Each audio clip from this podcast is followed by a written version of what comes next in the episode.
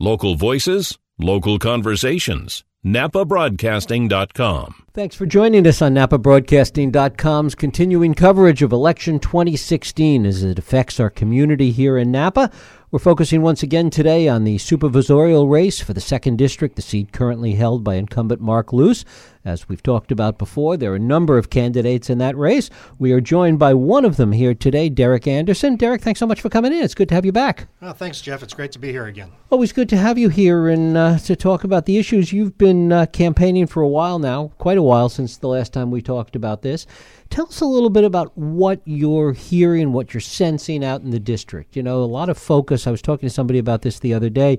We've almost lost track of how much time has gone by that you and your colleagues have been campaigning locally because we've all been so busy focusing on what's going on nationally. But you've been out there talking to people, knocking on doors, talking to constituents in the district. What are you hearing? What is your sense of, of what it, what interests and what concerns people out there? Yeah, it's interesting. You know, it really has been a long time. Uh, it's we started before the holidays, actually, and uh, so we're at six months now, at least into this.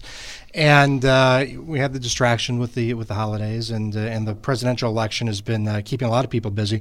But I've been out walking the neighborhoods, talking right. to people, and and you know, it's interesting because in talking to people, there is a concern about things like traffic and cost of living and housing and these kind of issues.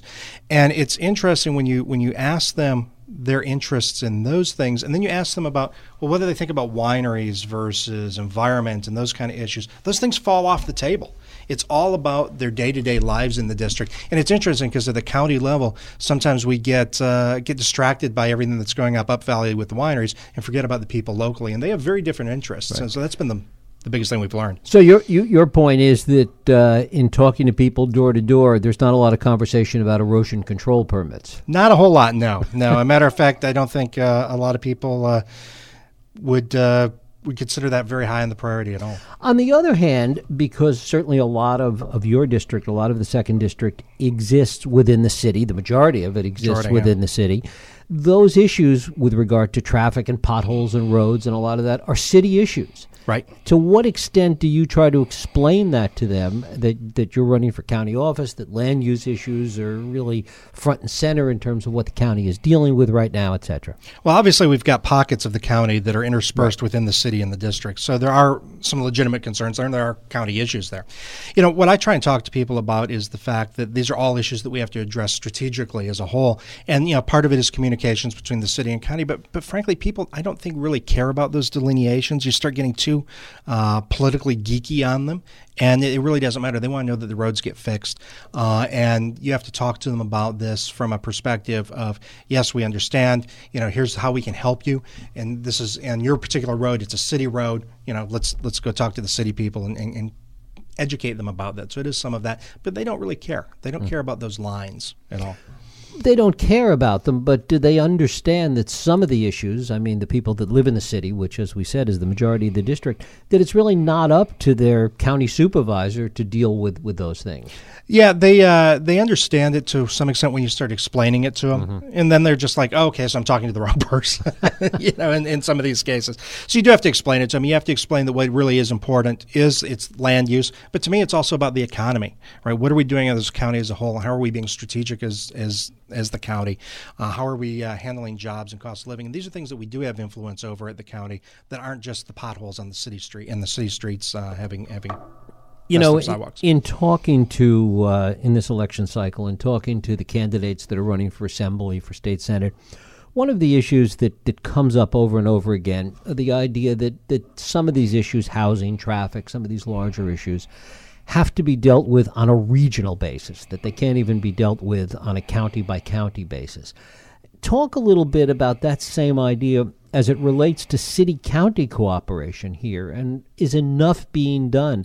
Has the Board of Supervisors, in your view, done enough to work with the city in addressing some of these really core issues that, that you, as you say, people seem to be concerned about? Well, it's funny because I, the city and the county seem to have a reasonable relationship in some facets. In other facets, it seems to be somewhat toxic. You look at what went back and forth uh, for for so long with Napa Pipe. Mm. You know, it's difficult to uh, to understand uh, how it got to be be so toxic. But It was, but they eventually got through it. It just took them a lot longer than it should have. When you look at transportation issues, you know, I've talked to people both within the city transportation department and the county transportation department, the roads crews and such, and they have very different management styles, very different approaches to the problems. And what I find amazing is that the two groups don't even talk. So forget about the Board of Supervisors and at the uh, the city level as, mm-hmm. as far as the uh, that goes, but the actual people, they don't talk. They're they're working in completely different environments, and it, it's bad. It's it's a problem to see that. So I think that there has to be more communication between the two, but we can't lose focus on the fact that, you know, what we have today has been brewing for a long time. This this isn't just a short-term situation that we've run into where the city and the county are communicating or not communicating. This is a long-stated um, evolution, mm-hmm. and. Uh, Yeah, so they've got to... What got would you out. do differently if you were elected to, to try and begin to address that? So I think that it's about communications and it's about a plan. I think that when you look at the problems that we have with transportation today, we're not looking at things holistically and stepping back from it and saying, how are we going to solve things? Because we get, we get too caught up in this road has a pothole, or we have traffic on twenty-nine, or we have traffic on Silverado Trail. And we're not stepping back and saying, who are we? And there is no consistent plan, right? The city has their plan, the county has their plan, and you look at the general plans and they don't overlap very well. And so we don't know how we're attacking things. So you've got to step back and you've got to look at things holistically from the perspective of what are we going to do? Who do we want to be when we grow up? You know, to solve traffic, it's not something you solve by just dealing with roads. You have to look for transportation options. Right? So we can't argue about uh, what we're going to do with twenty-nine. We have to say how we're going to bring in buses. Are we going to bring in light rail? These are the discussions we have to have. Where are we going to build things in the future? Are we going to build in South County or North County? What are we trying to do holistically that way? And it's it's difficult to say that uh, that you solve it just by communications, but you have to have a plan to communicate within that framework. But certainly all of these things that you touch on are, are not new. I mean, there's been a lot of conversation and, and even some, some ventures that have uh, been out there fooling around with some ideas about transportation, rail transportation in the county. People like Chuck McMinn have been working on, on some ideas in that regard. So the, these are ideas that are being looked at. Calistoga right now, uh, Chris Canning is engaged in, in a really interesting transportation plan, knowing that there's going to be a lot of commuters coming over from Santa Rosa when the, these new hotels come online, and and this van pooling plan that, that he's put in place, which is a kind of public-private partnership up there. So there are people working on these things. I mean, this is not something that's being totally neglected right now. Yeah, but you hit on the key fact there. The public-private partnership in Calistoga is exactly what we need to be doing. The problem is when we let the governmental agencies try and figure out amongst themselves, it takes them forever to do anything. Again, back to Napa Pipe. I mean, these guys just go back and forth, and they don't actually come up with real strategic plans. If you let the private industry get involved, and you start supporting it and doing exactly what they're doing in Calistoga, that's the ticket. We have to look beyond government being the solution to our problems. Government's the problem itself. We have to look for how we can bring in busing systems, technology systems, even look at uh, congestion pricing on our roads and, and some sort of a toll system. Even we have to be creative on this and look to the outside, but not wait for government to do this stuff for us. Mm-hmm. That's the key. So if you look for M T C to do this, if you look for the county to do this or the city, it's never going to happen. They're going to bicker forever. Well, you talk about it being holistic, which brings us to some of the issues that seem to be preoccupying uh, most of the folks in the county right now, which is issues surrounding wineries, development, growth of wineries, tourism, all of these issues, which, which I think a lot of people feel are at the core of, of this holistic approach you're talking about. Yeah, I mean, so that's... that stuff, when we talk about the wineries, when we talk about the environment, we talk about everything that's going on up Valley, is is very important. And the issue there is that the county has created an environment of animosity between the environmentalists and the wineries that have caused this bickering that's going on in the county today. Because they haven't enforced the rules, nor have they changed the rules to meet with the reality, they've created a divide between the two groups. So now, because they've done that over the last twenty years, we're spending an enormous amount of time and a huge amount of resources and money dealing with these issues day by day, week by week. That's all we hear in the county, as opposed to seeing the county sit down and look at the more strategic issues that need to be addressed, such as our transportation situations, affordable housing, cost of living, jobs. These kind of things get pushed to the side because we're so busy worrying about bocce ball courts. Well, and we're also worrying about, with all fairness to the county, I mean, the big focus and, you know, the, the A PAC focus and, and the focus of the board has been these issues surrounding tourism and winery growth. Sure. And, you know, and the, the problem is you look at A PAC and you go through this large process, and at the end what the Board of Supervisors has done is basically accepted portions of A PAC after, you know, a year of going through this. They accept the portions that say basically go and do the job that you should have been doing for twenty years. You know, enforce the regulations, gr- change the regulations to meet the needs of the industry. So that's what they're adopting. And again, it goes back to the distraction. If they had just been doing this all along, we could be focusing on the strategic issues that we really have, which is, again, the traffic and the jobs and so forth. Do you think that the rules and regulations that are in place now need to be addressed? That yeah, absolutely. Things, that there are things that are sacred, whether it be within the context of the winery definition ordinance or, or, or other rules and regulations that need to be readdressed? Well, I think that the entire industry has shifted. And as the industry has shifted, the rules haven't kept up with that shift. So what we need to do is really simplify the rules, not add more rules. We need to get out of the way of it, private industry, allow them to build their businesses and grow the economy. But we have to do it in an environmentally friendly ba- way so that there are issues that need to be addressed there as well. So while we need to simplify the rules on the one hand, we do need to make sure that we're filling in the gaps of all the lessons learned along the way from an environmental perspective and from a business perspective. But, you know, these aren't saying that we have to have rules about bocce ball courts and visitation. It's saying we need to make sure that we've got reasonable boundaries that allow the wineries to operate and build their businesses. Look, we've got the seventy-five percent rule, we've got the wines, we've got control over this. Let's use these things that are natural controllers as opposed to bickering over arbitrary stuff that just doesn't matter when we're talking about bocce ball courts and visitation. Do you think that the rules have become too complex? Absolutely, absolutely. You know, again, you know, the rules are not only too complex, but they're wrong. And they haven't been enforced. So you've just got this big mess. Talk about specific things that you think need to be addressed in this same context. Well, you know, so you look at it. There are wineries out there that have use permits that have limitations on numbers of people that they can have as employees. Well, so they've grown since then. Do you want to take and say we need to enforce those rules and lay off those people? Is that what we want to do? No. I mean, we need to address the use permits, and we have to have them match with reality. The whole direct-to-consumer model has changed right. Everything that's going on. And and these use permits were basically signed twenty years ago with a wink and a handshake, and somebody threw it in a drawer and ignored them. And the problem is the county allowed that to go on for so long with so many winks and so many handshakes and so many variations and so forth that were approved. Nobody gave it any credence. As soon as you start trying to enforce them now, you either have to go back to some draconian measure that's that's going to impact our economy, or you have to let these guys be grandfathered into what they've actually right. built. Right, and that's one of the issues, that those people that have been operating, even with a wink and a nod, as you say, certainly don't want to go backwards. They don't want to suddenly be regulated more intensely and with more scrutiny than they have been for the past twenty, thirty years. Absolutely. I mean, th- think about it. They need to run a business. It's hard enough to run a business. Having run businesses myself and had to make payroll every week, it's a tough thing to do. I mean, some people in this county, for some reason, believe that every winery owner is some rich billionaire that is just got money to burn and, and, and they can do whatever they want. And, and they fight them like they're not human beings, that they're not business owners, that are trying to make payroll and employ people and build the basic economy that we've got here. So when you have that sort of an approach, you lose sight of the reality that this is people's jobs. This is how we need to grow the county.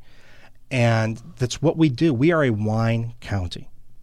So at the end of the day, we have to support the wineries. But the rules have to be simple enough that they can live and operate without government intervention. Look, well, the wine industry here is one of the most regulated industries in the world. You know, it's probably more regulated than rocket science. You know, so we need to simplify. We need to make it easier for these guys to do it. And we need to still protect the environment, obviously. There are pieces to the environment that aren't being protected properly today. I think there's some areas where we need to expand the regulation, but we need to overall simplify the code to something that's easily to interpret, because obviously the county can't interpret it today. They haven't been enforcing it. We've also created a situation that some would argue that is making it possible only for those with really deep pockets to be in the business today.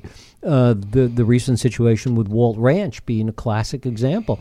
No matter how you feel about the project, you could feel one way or another about it specifically, but the fact is that something is wrong, given that, that it has cost the applicant over four million dollars oh. so far in this process. It's ridiculous. I mean, you look at the process you have to go through to do anything, and then you look at the arguments that come against you and how many lawyers and how many consultants you have to hire and how many engineers and all this money that goes into it. Imagine what we could do with that four million dollars. First off, the people who own the property could do with their own four million dollars because it's their money, not ours. But they would have been better off if we had just charged them a million dollars to uh, to put in new filters for the uh, the city than to uh, to charge four million dollars for bickering back and forth. I mean, the whole process has got to be streamlined. I mean, it, it it's just out of control, and that's why we have so much animosity. But you look at it. But but in a way, it's like opening Pandora's box, because there is so much animosity, there is so much hostility, there's an awful lot of fear, and you talk to people about this, you hear it all the time. There's a lot of fear that if you start opening up the discussion about these regulations and start getting into this, that in fact, who knows what could happen.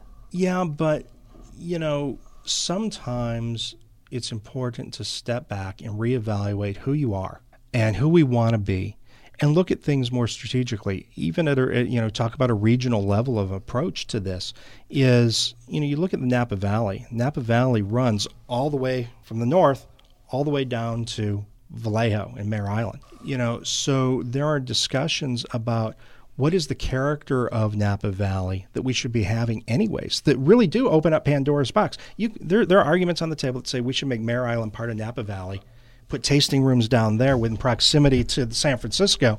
And just doing that and looking to build up the base of jobs in South County and American Canyon down to Vallejo, those are those are those are fundamental discussions that change the character of the county as a whole. And so opening up Pandora's box may not be such a bad thing. Now we have to look at how we manage through that process. But in truth, look, even the environmentalists will tell you, you know, you look at it and say, how is how is the county today? Do you like the county? Do you like Napa? Napa's beautiful. The tourists don't seem to have a problem with it. So one argument is to say, look, why, if everybody's happy basically with what we've got today, why is that so bad?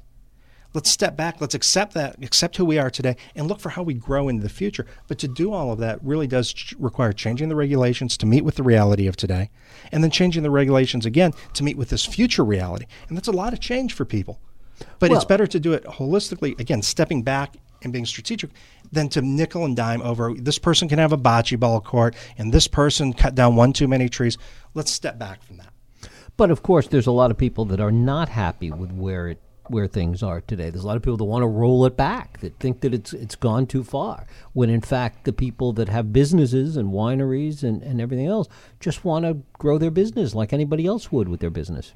Yeah, you know, I, I can't get behind any method of, of logic that says we're going to roll back from where we are today, right? You know, there may be somebody out there that's got some horribly egregious business practice that they've implemented, or there's something really wrong. Uh, a couple case by cases, we may have to look at those. But generally speaking, we're not rolling back from where we are. We've got to roll forward.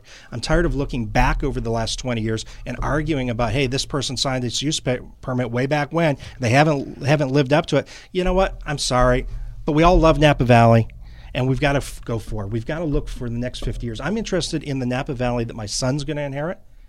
That's the Napa Valley I'm interested in. And it's going to be a Napa Valley that has jobs. It's going to have transportation. It's going to have wineries. It's going to be the best winery region in the world still, no matter what we do to it. And that's the Napa that we've got to be thinking about. I'm not worried about the twenty-year-old Napa.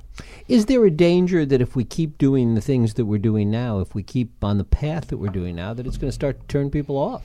Absolutely. That it will be negative for the Abs- county? Absolutely. I think that, you know, we have become a victim of our own success to some extent. You know, it's easy to say, okay, we're going to have lax regulations, lax enforcement, and we're going to have all these tourists coming in, and that's all good, and we're growing. And, and when times are good, it's real easy to uh, to live in, in that sort of an environment. And the Board of Supervisors have allowed that to happen. And, and, you know, give them their due, right? We've grown the county. I mean, the economy is doing much better now, and it's, it continues to grow.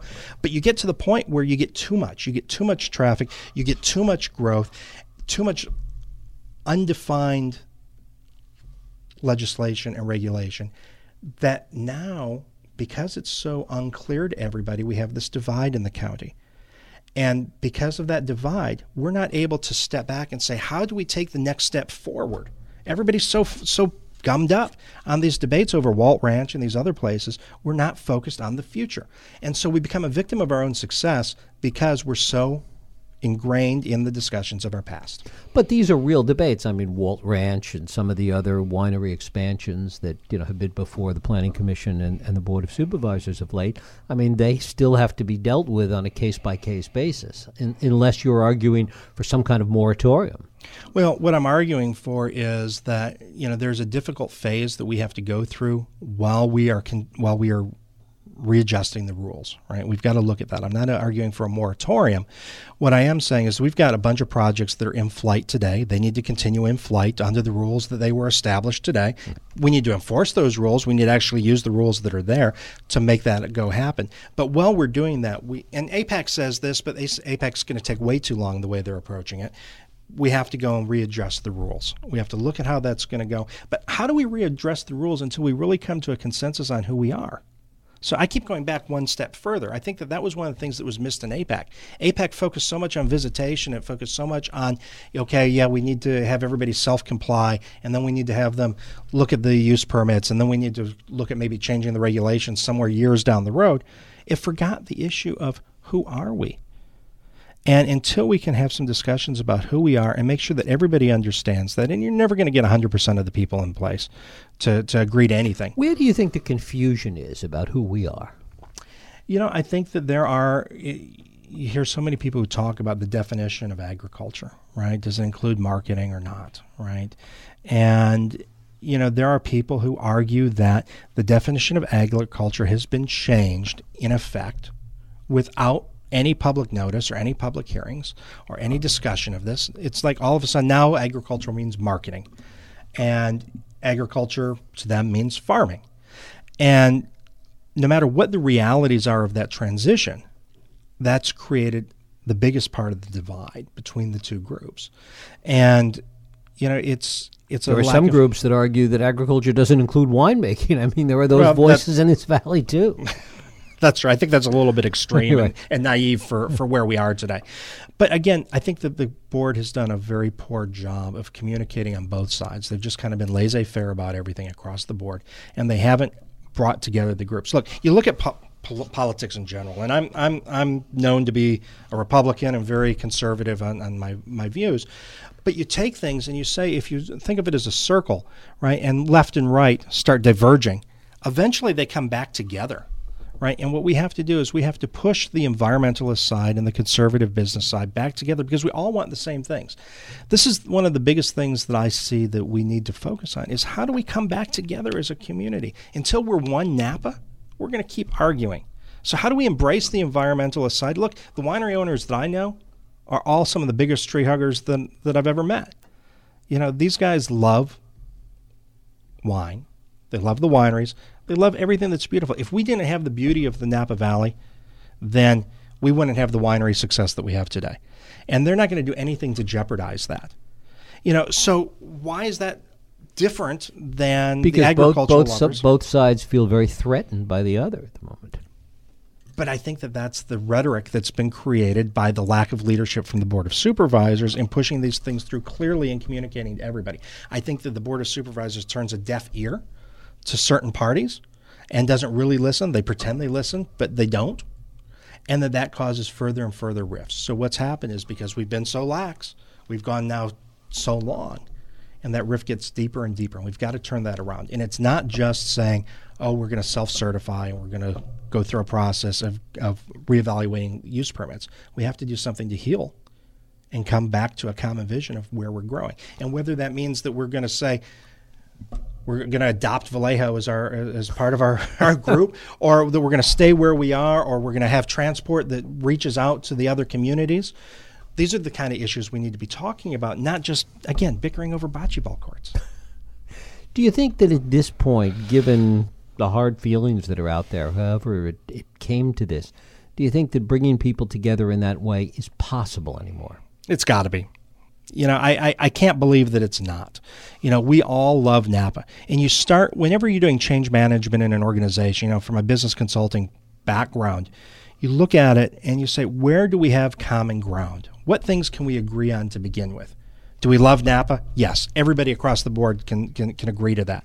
Do we love the wineries? Yes. Everybody loves the wineries because they're either on the agricultural side or they're in the business or they live here and take advantage of it. And so how do we support those things going forward? And you start building up from the base rather than starting from the bickering. Well, if you listen to some of the comments at, uh, from the public at some of these board meetings, I'm not sure everybody loves those things either. Well, again, there's always going to be a fringe, and you can't, you know, you can't get one hundred percent of everybody on everything. But I think that we can have a lot more than we do today. Mm-hmm.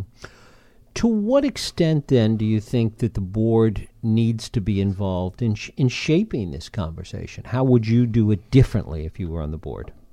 Well, I'd love to see private industry do as much of this as possible. You know, I think that the, the wineries themselves can do a lot more to to push transportation solutions, to push for affordable housing from their own perspective, to help with the environmental concerns. I think there's a lot that they can do proactively as a group without government being involved, and that's my favorite answer to everything, is how to do these things without the government being involved.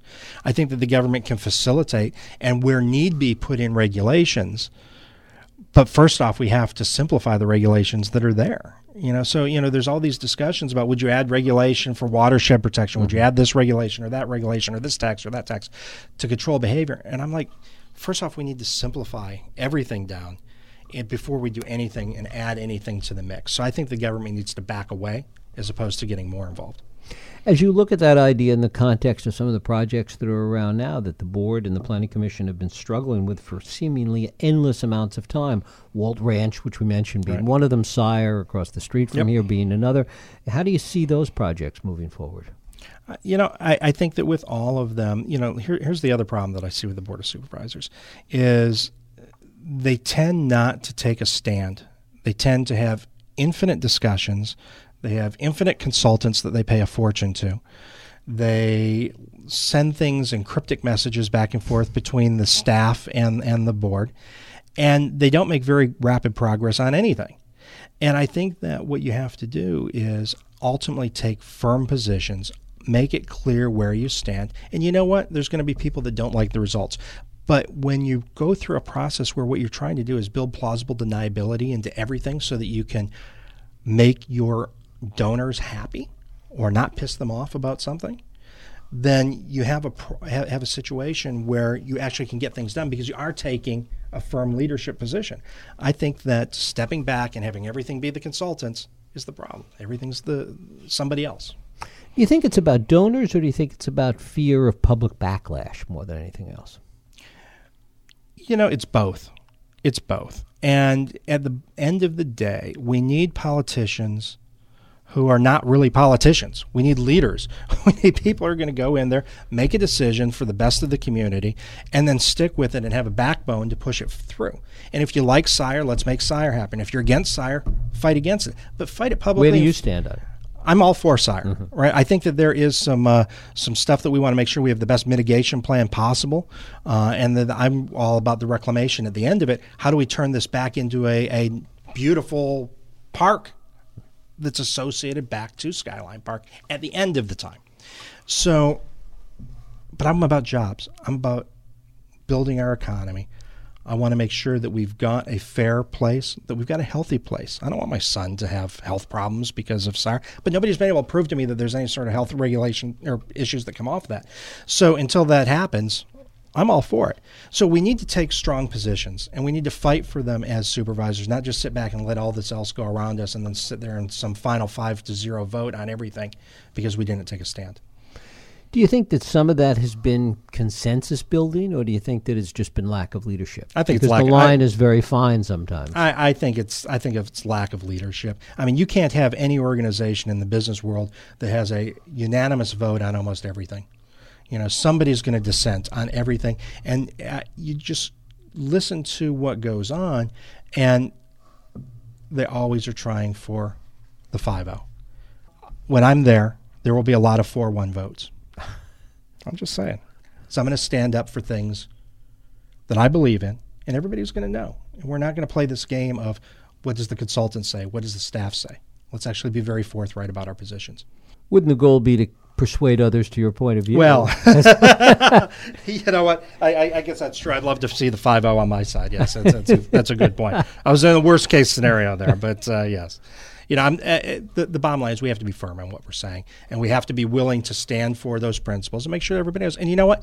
Not be worried about re-election. Re-election is not my main goal. My goal is to get into office, to fix the things that we can be fixed, hopefully do a great job and have people want to re-elect me.